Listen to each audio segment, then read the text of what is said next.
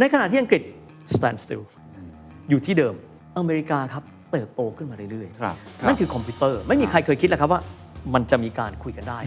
จินตนาการของมนุษย์ที่แม่งคิดได้นะครับว่าอยู่ดีๆ เอาคอมพิวเตอร์ 2 อันมาวางตั้งกัน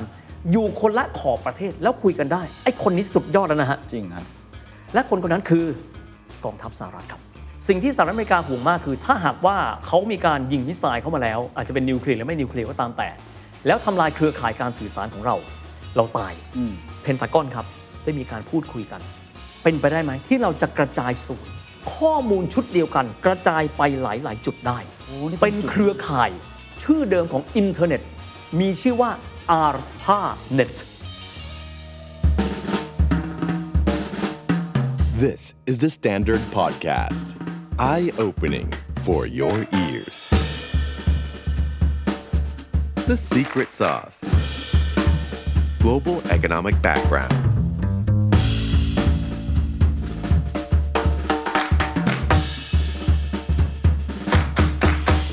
ๆ มีคนเคยบอกว่าผมเป็นคนช่างเลือก จริงครับ ผมเลือกที่จะใช้ชีวิตตามความฝัน ผมเชื่อว่าถ้าเราไม่หยุดเรียนรู้และปรับตัว รายการ The Secret Sauce เราต้องมีทั้งทุกข์มีต้องสุข เราก็สามารถประสบความสำเร็จในแบบของเราได้ แต่ถ้าเรื่องผิวหน้าผมเชื่อในไบโอเทคโนโลยีเคนเลือกเดวอนเทเดวอนเทอีกหนึ่งเบื้องหลังความสำเร็จที่ทำให้มั่นใจ และพร้อมในทุกสถานการณ์ ต่อให้ทำงานหนักนอนดึกแค่ไหน ผิวหน้าก็ยังดูดี ดูเด็ก จนใครก็เดาอายุไม่ถูก เราขอไปอีกเรื่องหนึ่งที่เฮียบอกว่าก็สำคัญไม่แพ้กัน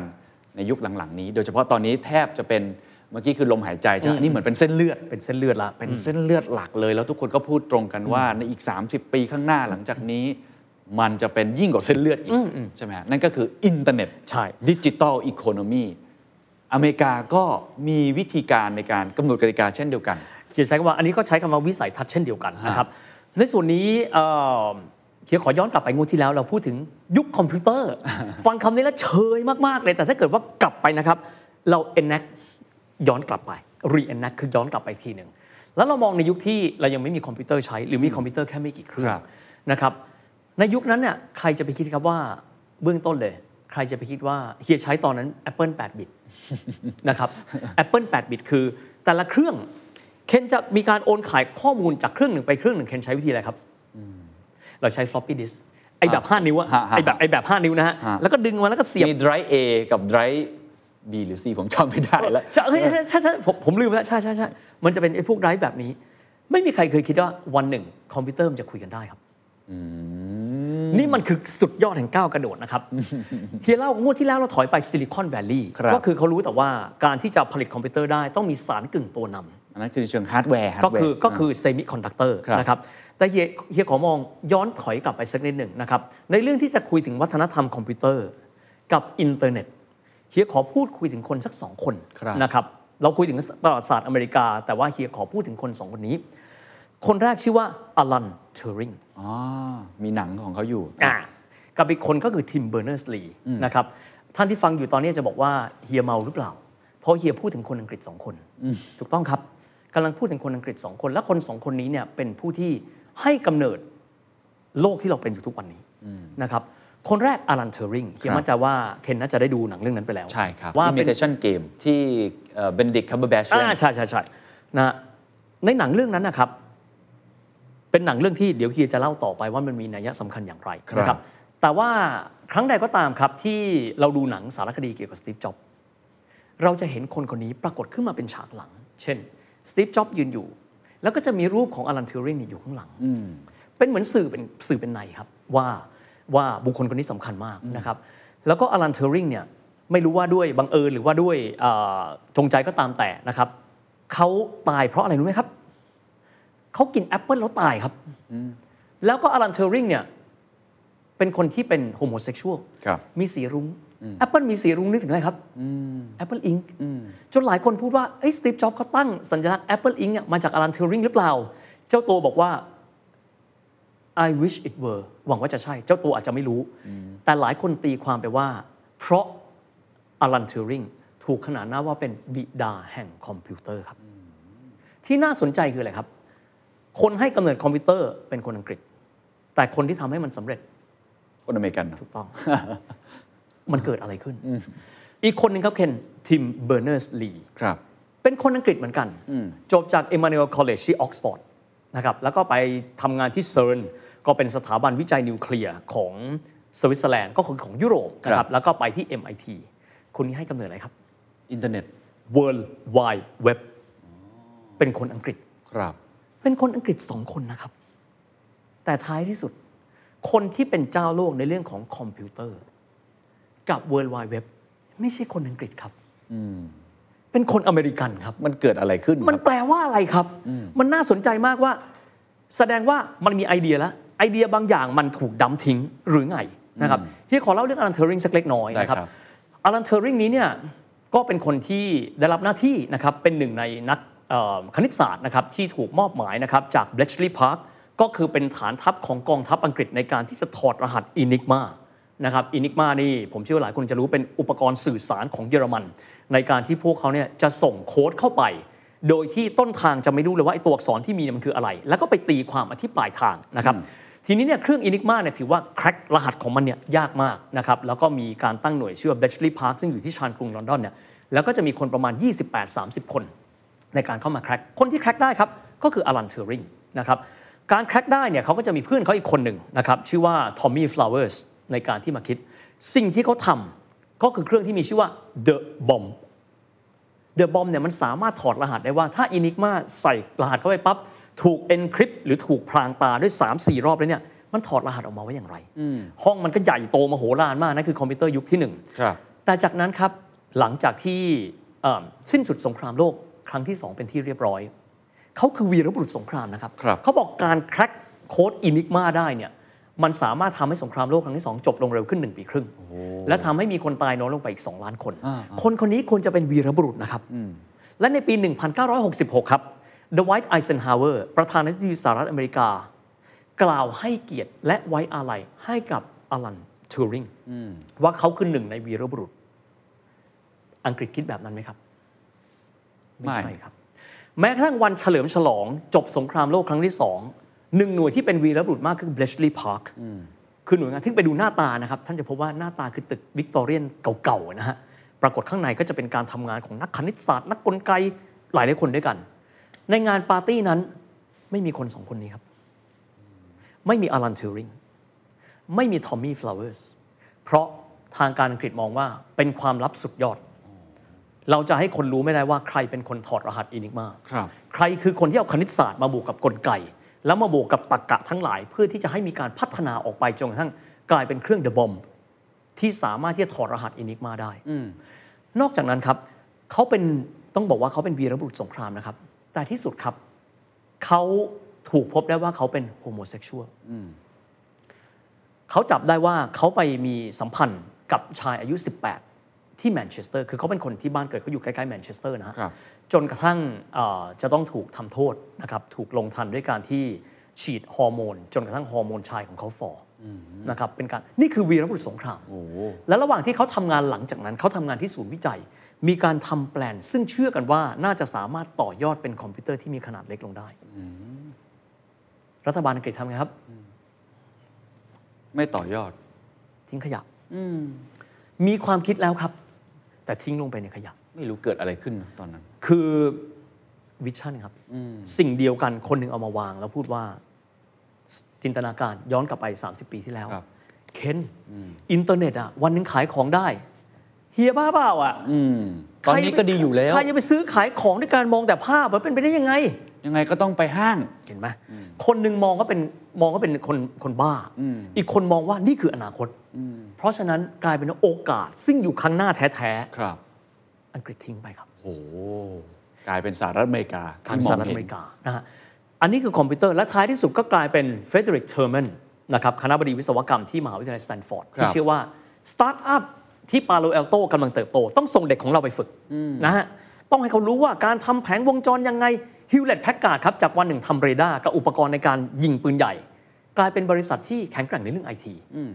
เพราะมีมุมมองว่าสิ่งเหล่านี้คืออนาคต ลองคิดดูดิครับ แตกต่างกันมาก นอกจากนี้ครับ อังกฤษไม่ได้มีการพัฒนาเรื่องนั้น ครับ กลายเป็นว่าคนที่คิดได้ว่าสารกึ่งตัวนำคือเซมิคอนดักเตอร์จะต้องไปดูซิสสารตัวไหนเหมาะสมที่สุดเจอร์มาเนียมเซเลเนียม และซิลิคอนพัฒนาต่อเนื่องเห็นไหมฮะในขณะที่อังกฤษ stand still อยู่ที่เดิมอเมริกาครับ เติบโตขึ้นมาเรื่อย ครับ ๆซิลิคอนแวลลย์ที่เราเล่าให้ฟังกันงวดที่แล้วนะครับทีนี้มาถึงเรื่องอินเทอร์เน็ตกันบ้างครับ นั่นคือคอมพิวเตอร์ไม่มีใครเคยคิดแล้วครับว่า มันจะมีการคุยกันได้ จินตนาการของมนุษย์ที่แม่งคิดได้นะครับว่าอยู่ดีๆ เอาคอมพิวเตอร์สองอันมาวางตั้งกัน อยู่คนละขอบประเทศแล้วคุยกันได้ไอ้คนนี้สุดยอดแล้วนะฮะ จริงฮะ และคนคนนั้นคือกองทัพสหรัฐครับมันทุกอย่างมันเกิดขึ้นมาจากความจำเป็นครับ ฮะ ในช่วงหลังสงครามโลกครั้งที่ 2 ครับศัตรูหมายเลขหนึ่งของสหรัฐอเมริกาก็คือสหภาพโซเวียต ในช่วงนั้นเนี่ยจากการที่เกิดวิกฤตการณ์คิวบานะครับตอนนั้นเนี่ยสหรัฐอเมริกาก็มีความวิตกมากว่า ถ้าเกิดว่าเรามีวิทยาการที่ไม่ทันสหภาพโซเวียตเนี่ยเราแย่แน่ ครับ ก็แข่งขันเช่น Space Race ดังที่เราเห็นนะครับแล้วก็โซเวียตก็นำไปก่อนละนะฮะถัดมาครับห่วงเรื่องระเบิดนิวเคลียร์ สิ่งที่สหรัฐอเมริกาห่วงมากคือ ถ้าหากว่าเขามีการยิงมิสไซล์เข้ามาแล้ว อาจจะเป็นนิวเคลียร์หรือไม่นิวเคลียร์ก็ตามแต่ แล้วทำลายเครือข่ายการสื่อสารของเรา เราตาย เพราะในการรบสื่อสารกันไม่ได้ครับ ครับ สู้ไม่ได้ เพนตากอนครับ ได้มีการพูดคุยกัน เป็นไปได้ไหมที่เราจะกระจายศูนย์ ที่จินตนาการนะฮะ โอ้โห กระจายศูนย์ข้อมูลชุดเดียวกัน กระจายไปหลาย ๆ จุดได้ นี่เป็ เป็น น จุด เครือข่าย องค์กรนี้ งวดที่แล้วผมบอกว่า ชื่อเดิมของอินเทอร์เน็ต มีชื่อว่า ARPANET อาผ้า ARPANET คือ Advanced Research Project Agency โครงการในการที่จะทำการวิจัยในสิ่งใหม่ ๆ ARPA ARPA แล้วพอบอกให้มันเชื่อมโยงกันได้ ก็เลย เน็ net ARPANET จริง ๆ แล้วชื่อของหน่วยงานมีชื่อว่า DARPANET เติมตัว D Defense โอ้โห กลาโหม เออ มีความหมายว่าหน่วยงานนี้เพนตากอนเขาคิดมาครับว่า เราจำเป็นต้องมีการหาเทคโนโลยีในการป้องกันประเทศจริงๆคือเทคโนโลยีสงครามนั่นแหละ ครับ ที่เหนือกว่าสหภาพโซเวียต โอ้โหนั่นคือจุดเริ่มต้นทำยังไงให้ข้อมูลมันกระจายไปอยู่ แต่ละที่ได้ แล้วลองคิดดูนะฮะ ก่อนที่ไปที่อินเทอร์เน็ต หลาย ๆ โปรเจกต์เกิดขึ้นในช่วงเวลานั้นครับเคนเช่นกรณีของโปรเจกต์ Half Blue Half Blue เป็นโปรเจกต์ของเครื่องบินของสหรัฐ ที่ทางเอ่อทางเพนตากอนบอกว่า เราอยากหาเครื่องบินสักรูปแบบหนึ่ง ที่สามารถหลบเลี่ยงเรดาร์ของสหภาพโซเวียตได้ เพราะว่าในช่วงสงครามเวียดนามครับ เราดูแล้วเนี่ยเหมือนกับว่าเวียดนามสามารถเอาชนะได้ผ่านการรบในอุโมงค์ แต่จริง ๆ เครื่องบินรบของสหรัฐเนี่ย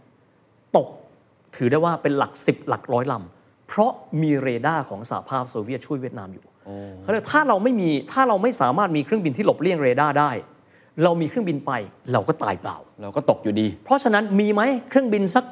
รูปแบบหนึ่งที่สามารถหลบเลี่ยงเรดาร์สหภาพโซเวียตดูจินตนาการดิครับ โอ้โห วิธีคิ เขา ด คิดไปเขาไม่ได้มองแทบหูแม่เท้านะฮะ อ่า เขามองไปไกลแล้ว แต่ทุกอย่างเกิดจากภัยคุกคาม เกิดจากเพนพอยต์ เกิดจากวิกฤตก่อน เกิดจากความเนี่ยความเชื่อมั่นว่าเขาคืออันดับหนึ่งของโลก และเราต้องตอบโต้กับภัยคุกคามนี้ ที่สุดแล้วเลยเกิดโปรเจกต์ Half Blue เป็นของ Lockheed Martin ก็คือ Lockheed Martin เข้าไปบิดในเรื่องการสร้างเครื่องบิน แล้วมันก็พัฒนาออกมากลายเป็น Stealth นะครับก็คือเครื่องบินที่หลบเลี่ยงเรดาร์ได้ จะมาเจออีกทีคือมันเข้ามาจิ้มกับเรดาร์แล้ว นี่นี่อันนี้หนึ่งในนั้นสองครับ เมื่อสักครู่เราคุยเรื่องเรือดำน้ ครับ ำจำได้ไหมครับว่าถ้าเรือดำน้ำมีน้ำมัน ก็มีความหมายว่าสามารถที่อยู่ใต้น้ำได้นาน อเมริกาก็คิดว่า แล้วเรามีไหมเรือดำน้ำที่อยู่ในน้ำได้นานๆอย่ากันนั้นเลย เรือดำน้ำโดยปกติก็จะใช้พลังงานอะไรครับ แต่แต่ก่อนนะฮะ ฮะ น้ำมัน ครับ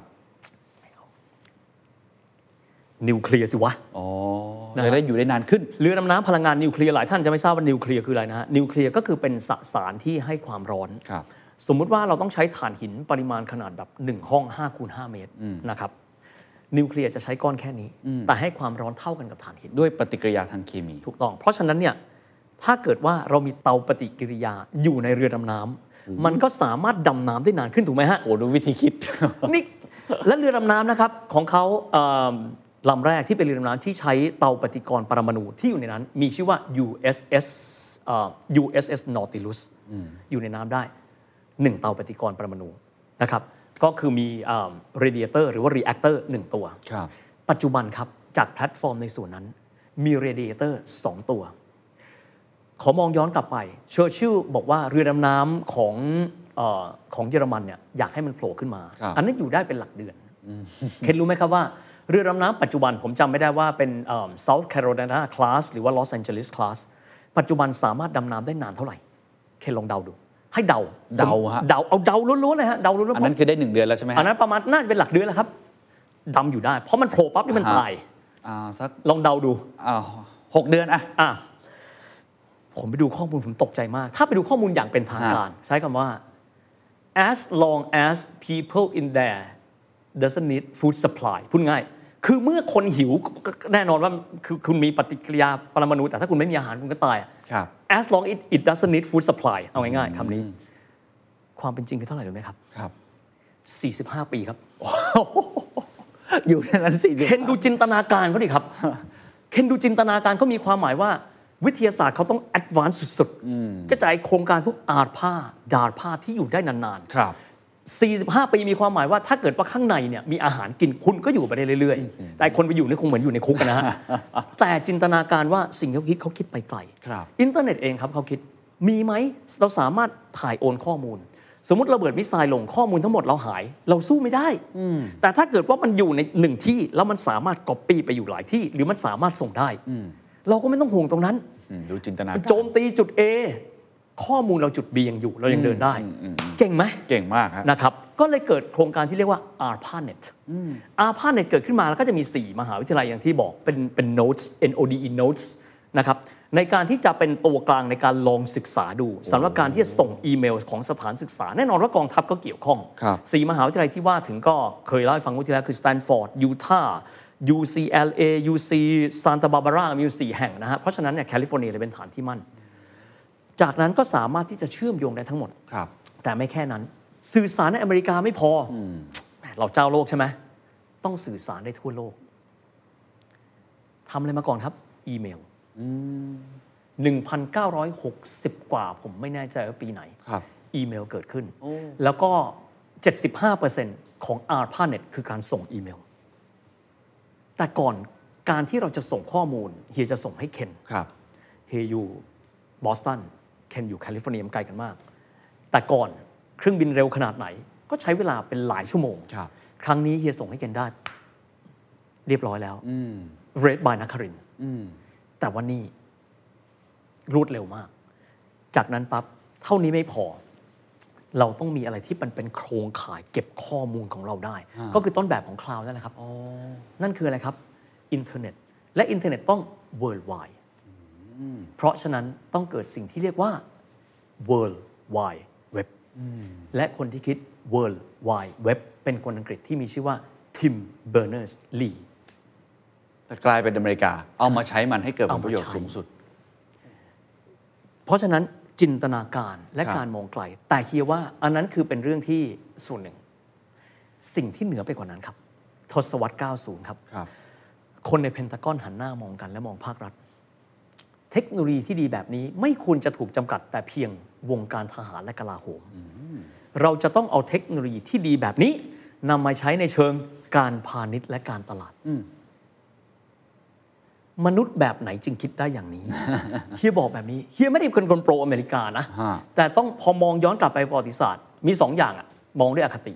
ไม่เห็นเก่งเลยใครคิดได้ อืม กับมองอีกด้านหนึ่ง เอาแค่ว่าเริ่มต้นจากสิ่งที่เราไม่เคยเห็นมาก่อน ครับ ถึงได้ว่า reenactment กลับไป จินตนาการภาพที่มันไม่มี คอมพิวเตอร์สองเครื่องคุยกันได้ครับ แชร์ข้อมูลชุดเดียวกัน ครับ สมมุติจะดู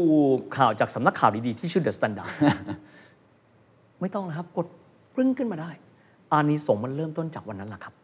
ที่เขาบอกว่าทุกอย่างสามารถที่จะทำได้ ครับ และกลายเป็นตอนนี้มันกลายเป็นลมหายใจ มันกลายเป็นทุกเซลล์ของร่างกายมนุษย์ในยุคปัจจุบัน อืม ครับตอนนั้นจะสรุปบทเรียนกันสักเล็กน้อย เรื่องของอินเทอร์เน็ตว่าจุดกำเนิดของมันเนี่ย ไม่ใช่ชาติ อืม อเมริกัน ถ้าเราจะโยงไปถึงน้ำมันก็จะเห็นได้ว่า พื้นที่ที่มีน้ำมันเยอะมาก ๆ ก็ไม่ใช่อยู่แค่อเมริกา ถู เช่น ก เดี ต้ ย อ ว งคกัน รับเคน เพราะฉะนั้นไอ้ความเป็นชาติมหาอำนาจของสหรัฐอเมริกา ที่เฮียบอกว่าเรื่องของวิสัยทัศน์แล้วเนี่ยจริง ๆ แล้วดูเหมือนมีองค์ประกอบอื่น ๆด้วย ที่ไม่จำเป็นที่ตัวเองจะต้องมีทรัพยากร แต่ทำอย่างไรที่จะได้สิ่งเหล่านั้นมา แล้วต่อยอดมันให้กลายเป็นนวัตกรรม แล้วตัวเองเป็นคนกำหนดกติกาได้ ถูกต้อง อยากให้เฮียช่วยสรุปสักเล็กน้อยเรื่องของอินเทอร์เน็ตครับว่าทุกวันนี้เราก็เห็นแล้วว่าโอ้พอพูดถึงโลกของอินเทอร์เน็ตเนี่ย ฮาร์ดแวร์ ซอฟต์แวร์ ทุกอย่างเนี่ยต้องยอมรับว่าสหรัฐอเมริกาก็เป็นอันดับหนึ่งของโลก แม้ว่าตอนนี้จีนกำลังจะพยายาม ครับ ขึ้นมาแย่งชิงในตรงนี้นะครับ อืม จากเส้นทางวันนั้นตั้งแต่อลันทัวริง อืมอืม นะฮะจนถึงการเกิดขึ้นของอินเทอร์เน็ตเวิร์ลไวเว็บจนถึงปัจจุบันเนี่ยเฮียว่าสหรัฐอเมริกามีบทเรียนอะไรที่พวกเราน่าจะเรียนรู้ได้บ้างครับ โอ้เฮียว่าข้อแรกเลยนะครับ การมีจินตนาการก่อน จินตนาการคือมันสามารถทำอะไรได้บ้าง มันจะคุยกันได้ไหม ยังจินตนาการถึงเรื่องของการที่คอมพิวเตอร์มันคุยกันนะครับ ครับ เคนใครจะไปเคยคิดว่า แต่ก่อนที่เราต้องกด drive A drive B เนี่ยกลายเป็นมันคุยได้นี่คือจินตนาการสองนะครับ คือการทำให้จินตนาการนั้นเป็นจริงครับ ด้วยการที่มีการศึกษาวิจัยและวิทยาศาสตร์ คิดได้แต่ execute ต่อไม่ได้ มันก็ไปต่อไม่ได้ ถูกไหมครับ ครับ ทั้งหมดคือมันมาเรื่องแบบนี้ แล้วก็อีกส่วนหนึ่งคือเฮียเชื่อว่า การที่คนในสังคมนะครับเขามีระบบนิเวศ อืม ที่เอื้ออำนวยกัน เอื้ออำนวยกันนะครับเฮียขออนุญาตยกตัวอย่างแบบนี้ขอเฮียขอไปที่อีกหนึ่งบุคคลที่ไม่ใช่คนอเมริกันครับ ครับ แต่ว่าคิดว่าน่าสนใจที่จะพูดคุยนะครับ ทุกคนคงจะรู้จักว่าคนที่รวยที่สุดในโลกในเวลานี้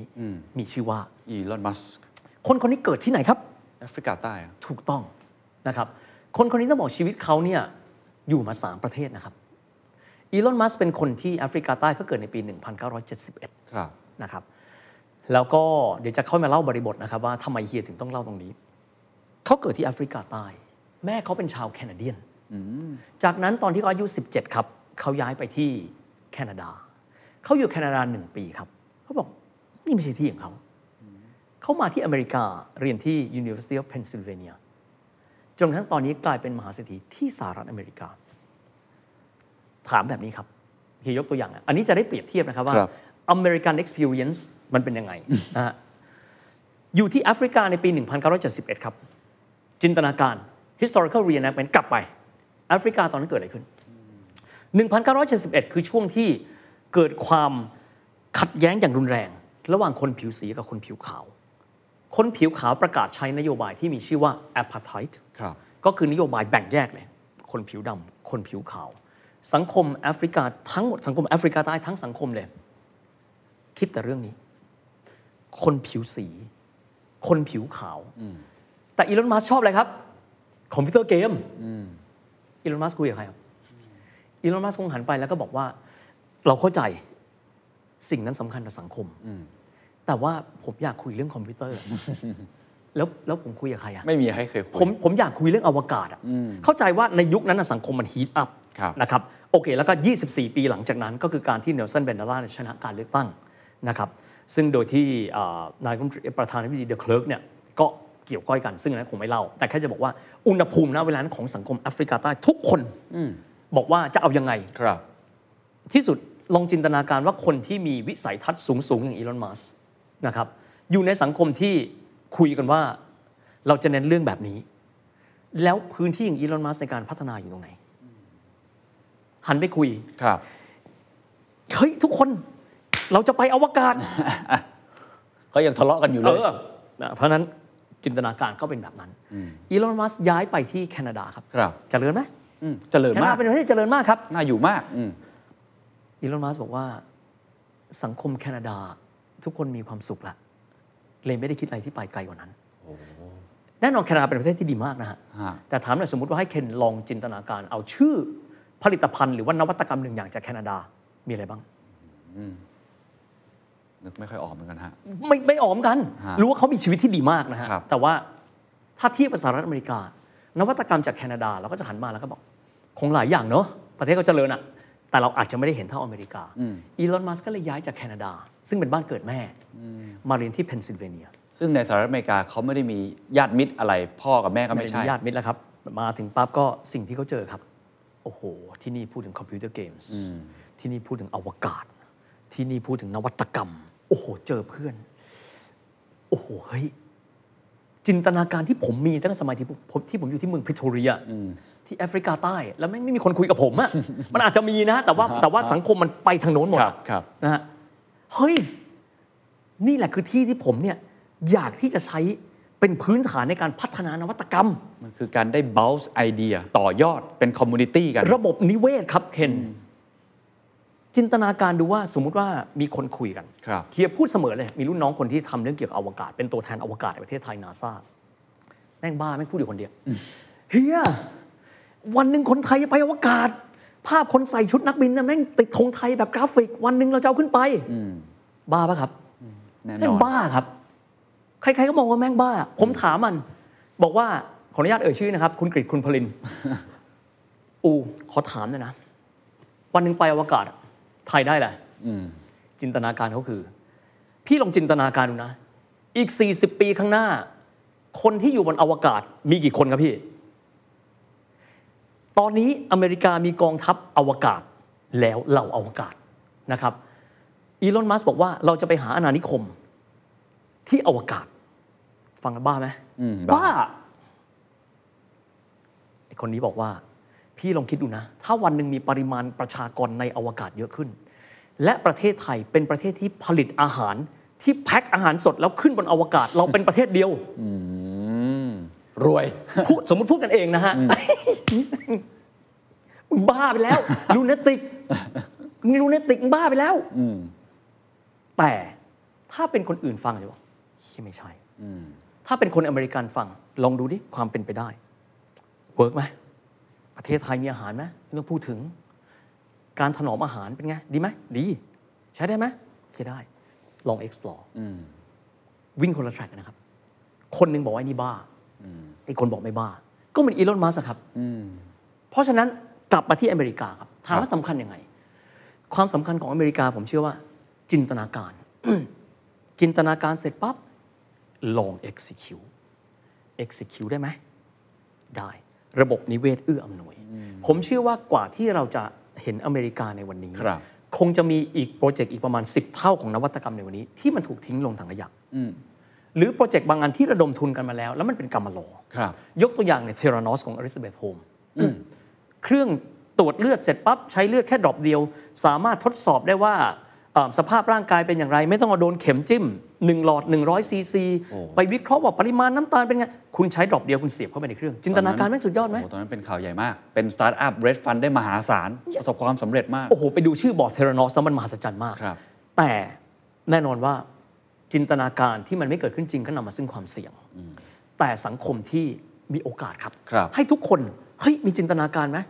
มีความเป็นไปได้ไหมอย่างกรณีเลสเบตโฮมต้องบอกว่า มันดูมีความเป็นไปได้ แต่มัน execute ไม่ได้ อืม ที่สุดมันก็กินตัวมันเองจนจบ แต่การที่เขามีจินตนาการครับ พอมีจินตนาการระบบนิเวศเอื้ออำนวย ครับ นะครับ venture cap มี anchor investor เพราะฉะนั้นจะเห็นจากอดีตนะครับว่าเขาเห็นสิ่งที่ครั้งหนึ่งมันดูเป็นเรื่องตลกครับ อืม ดูง่ายๆ น้ำมัน ครับ ที่อย่างที่บอกอะขึ้นมาปรู๊ดเราก็ดูคนบ้าเลยว่าแม่งเอาน้ำมันมาอาบตัวโอ้โหมีความสุขมากเลย คนกลุ่มหนึ่งเห็นเป็นโคลนครับ อืม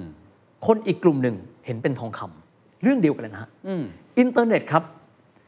คนหนึ่งบอกว่าไอเดียของอลันทิวริงมันคือขยะ ครับ เพราะไอเนี่ยมันเป็นแบบนี้นะครับ by the way ก่อนลืมอ l ลันทูริงตายไปเสร็จปับ๊บ หลังจากนั้นใช้เวลาอีกเป็น 10 ปีนะครับ กว่าจะได้รับพระราชทานอภัยโทษ คนหนึ่งดวัตไอเซนฮาวเวอร์ อ่า เชิดชูเขาในปี 1966 ครับ รัฐบาลอังกฤษให้อภัยในปี 2012เคนลองดูดิครับ คนคนเดียวกันนะครับ ถูกมองคนละเพอร์สเปกทีฟ ครับ ให้คุณค่าไม่เหมือนกัน ไม่เหมือนกันเลย เพราะฉะนั้นนี่คือนี่คือจินตนาการของทางสหรัฐอเมริกาที่คิดว่าเขามีระบบนิเวศ ครับ ที่ให้คน explore แต่คนของเขา explore แบบที่มีวิทยาศาสตร์ ครับ วิจัยนวัตกรรมเป็น ครับ หลัก โอ้โห อันนี้คือพื้นฐานก่อนนะ เชื่อว่าอย่างนั้น ครับที่เป็นการสรุปเรื่องราวของ ประเทศสหรัฐอเมริกา ที่เราคุยกันมาถึง 4 ตอนได้อย่างดีมาก หลายคนจะมองประเทศนี้ยังไงก็เป็นสิทธิ์ของคุณ แต่วันนี้กรอบที่เรามอง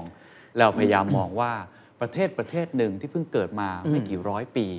ทำไมกลายเป็นมหาอำนาจเบอร์หนึ่งของโลกได้ มุมหนึ่งอย่างที่เฮียบอกผมชอบมากเก่ง อืม แต่เราไม่ได้บอกว่าเขาดี อันนี้เป็นอีกกรอบหง แยกกันนะ ต้องแยกกัน แยกกัน แล้วต้องมองกัน แยกกัน ในหลายมุม แต่นี่คือประเทศที่ผมเห็นเลยว่าทำสิ่งที่ impossible ให้ possible ได้ในหลาย ๆ มิติ โดยที่ไม่จำเป็นว่าจะต้องเกิดมาแล้วมีของแบบนั้นด้วยตัวเอง ต่อยอดทำทุกวิถีทาง การเปลี่ยนจาก impossible กลายเป็น possible เกิดขึ้นจากเรื่องของจินตนาการ วิสัยทัศน์ลงมือทำและการสร้างระบบนิเวศ นี่น่าจะเป็นบทเรียนที่ดีนะครับ กับซีรีส์ของเราที่ชื่อว่า global economic background วันนี้ขอบคุณเฮยวิทมากนะครับ ขอบคุณเคนมากนะครับ The Secret Sauce Global Economic Background. The Standard Podcast. Eye opening for your ears.